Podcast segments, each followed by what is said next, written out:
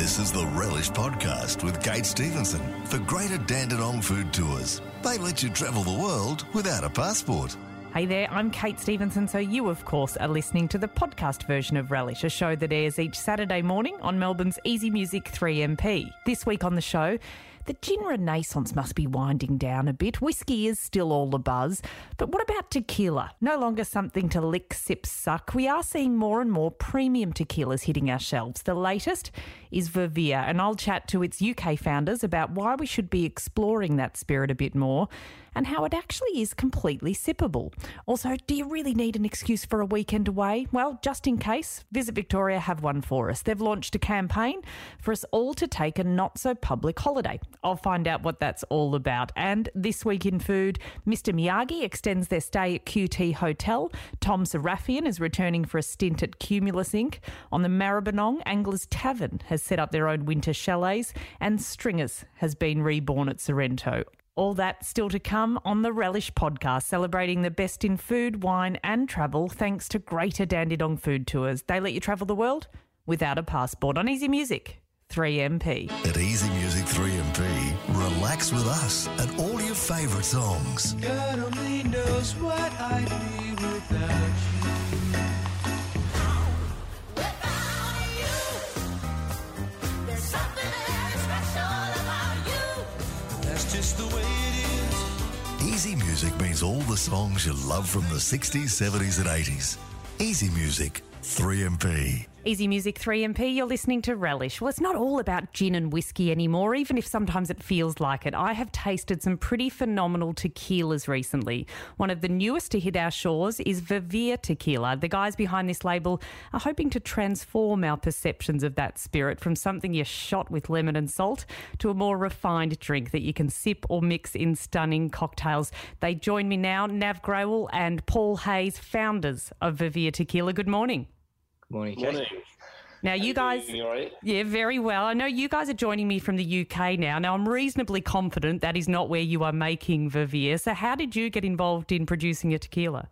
Um, yeah, I'll pick up on this if you want to have. Um, yes, you're correct. So all, all tequila has to be made in, in Mexico, in Jalisco, in Mexico. It's it's the most protected alcohol in the world, pretty much, actually. So it's it's very very strict. Um, but yeah, we, it goes back quite a long story for us. We we launched in in 2019, um, but actually. I've been working with agave now for 16, 17 years. Obviously, tequila is made from agave, so hence that that connection. Yeah. Um, I I actually worked with it from the food side of things, importing agave syrup.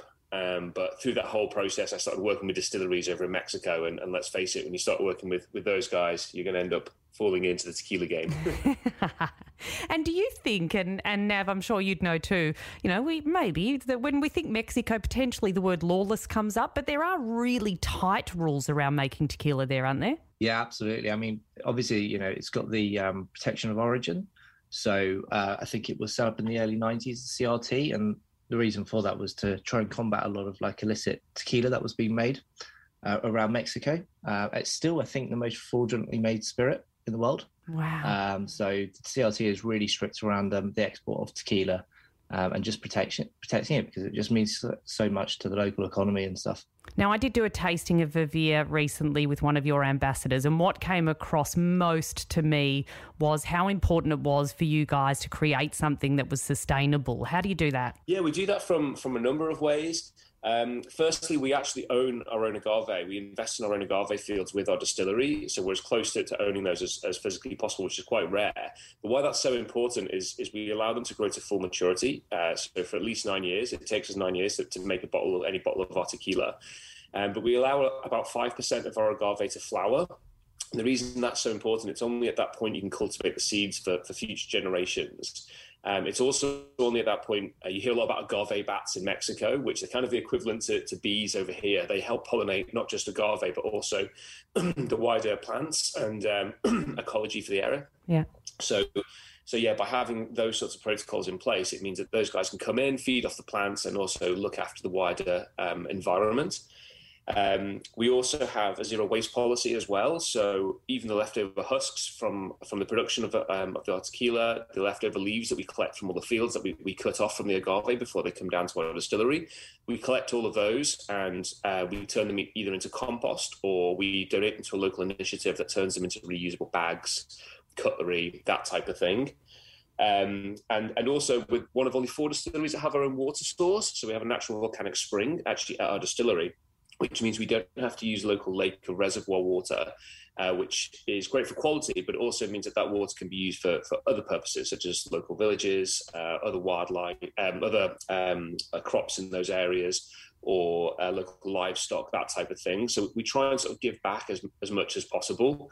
Uh, at, at every touch point of the entire process, basically. I was going to say far more extensive than than I expected. And if you're going to learn something every day, I'm going to learn today about tequila bats. Nav Grewal and Paul Hayes, founders of Vivir Tequila, want to actually talk about how it tastes. Will you stick around a bit longer? Of course. Great. Stick Absolutely. around. Plenty more tequila talk after these easy music favourites on Easy Music 3MP.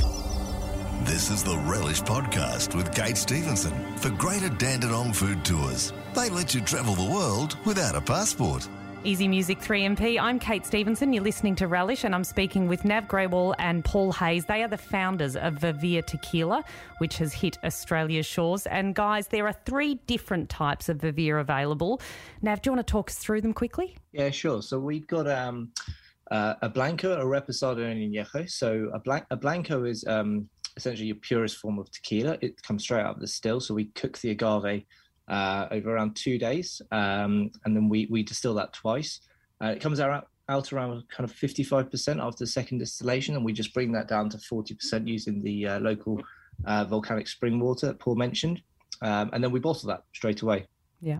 Uh, for the reposado, we uh, we aged that blanco. So we actually use uh, Jack Daniel barrels. Um, Paul could tell you a little bit more about that in a bit. But you know, we're both not fans of Jack Daniels. But when we went through the aging process, we found that it really um, matured the uh, the tequila nicely with those kind of like whiskey notes as well, like Yeah. car- caramel and bourbon notes too. So we um, we age ours our reposado for slightly longer. The minimum requirement is two months. We actually age ours for six months.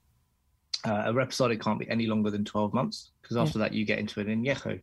Um, so our añejo is then is aged for um, 18 months in the same barrel. So it's, it's essentially the reposado, but just continuing for another year longer. Well, it's so funny that you say that because I was going to say the añejo in particular is a real surprise and it is so sippable. It reminded me of having a gorgeous whiskey. So, is that something that you generally say, even the reposado or the añejo, is that something we should enjoy neat? Yeah, absolutely. I mean, I think um, the añejo really, we kind of um, trying to like um, educate uh, people to drink tequila. We actually target kind of whiskey drinkers for that one in particular.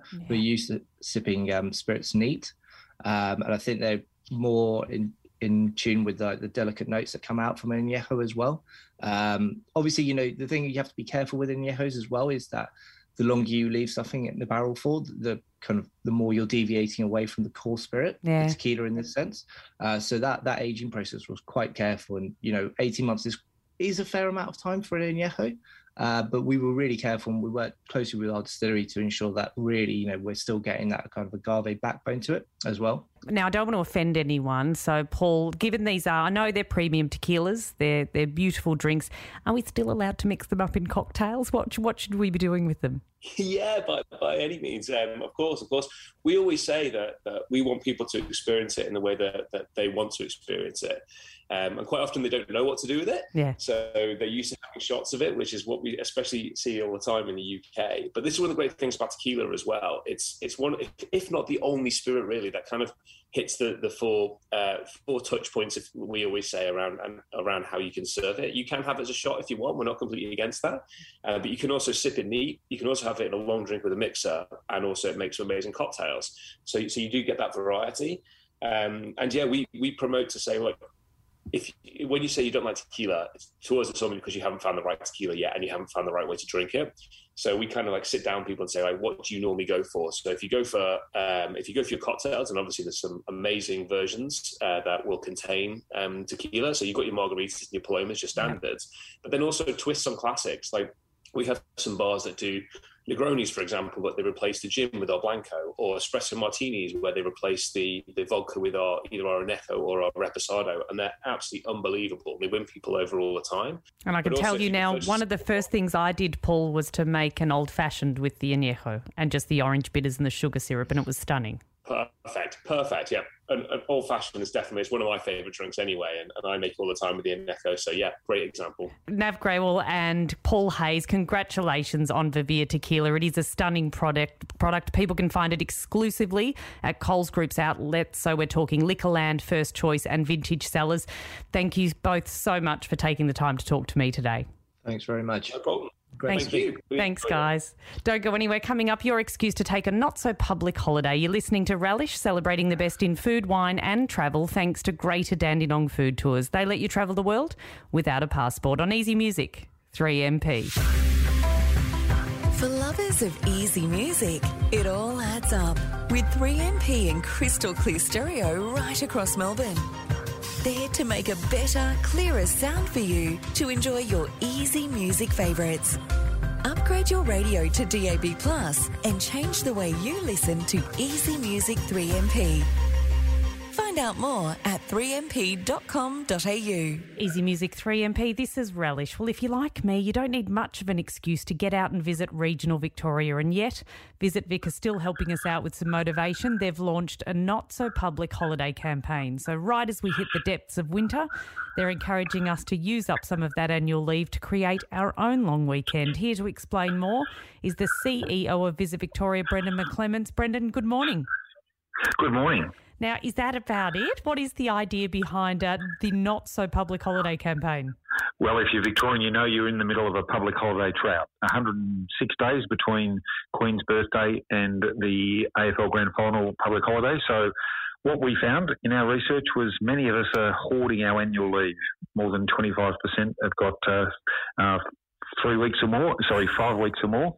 And some of us, at at 50, 50 roughly 50%, have uh, almost three weeks. So it's time to hit the road again, to look after ourselves, and also uh, just add a couple of days onto a weekend, spend a little bit more time in Region Victoria, and make the most of what the state has to offer. And it is funny, isn't it? Because there are some people, and we all know from social media, we know there are people in Europe, we know there are people in Queensland, and there's are some who just didn't get round to that this year. You know, it felt a little bit too scary still, or we weren't quite ready. So it's perfect for those people. I assume we're just saying whack an extra day or two onto a weekend. It is a big state. Where are the best areas to spend three, four, five days? Well, I think the opportunity that comes with that sort of uh, break is to get a little bit further than you may normally. Uh, that two hour window outside of Melbourne, that's where most people spend most of their time. So adding an extra day or two gets you a bit further away, maybe all the way to Port Fairy, up to the Murray, all the way down to um, uh, down to Gippsland and, and beyond. So I think it's a perfect way to start to explore some of the state you haven't seen before. Uh, and certainly that's what I'll be trying to do over the next uh, few days. And you're so right, Brendan, because rather than wait for a long weekend where maybe you only have three days and sometimes something like Lakes Entrance still feels a bit far, it is giving yourself an excuse and the permission to do that.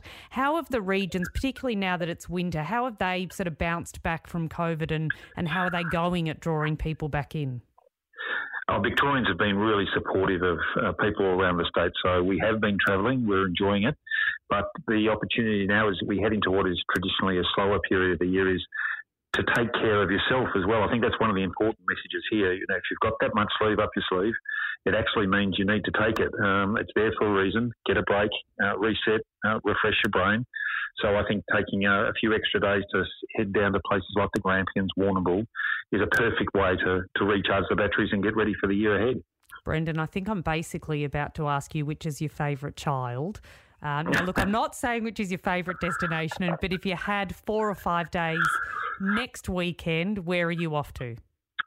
Look, I think I'm heading down uh, to do a bit of a loop. I'd probably start to head towards Warrnambool, uh, get to Port Fairy, come back up uh, through the Grampians, uh, past the Royal Mail there in Dunkeld, maybe through and see the uh, Wickens, sorry, the Wickens Royal Mail, the Bunyip Hotel, um, and then come back that way. So that'd give me a good, I think, three, four, maybe five days of uh, just clearing my head and enjoying what this great state has.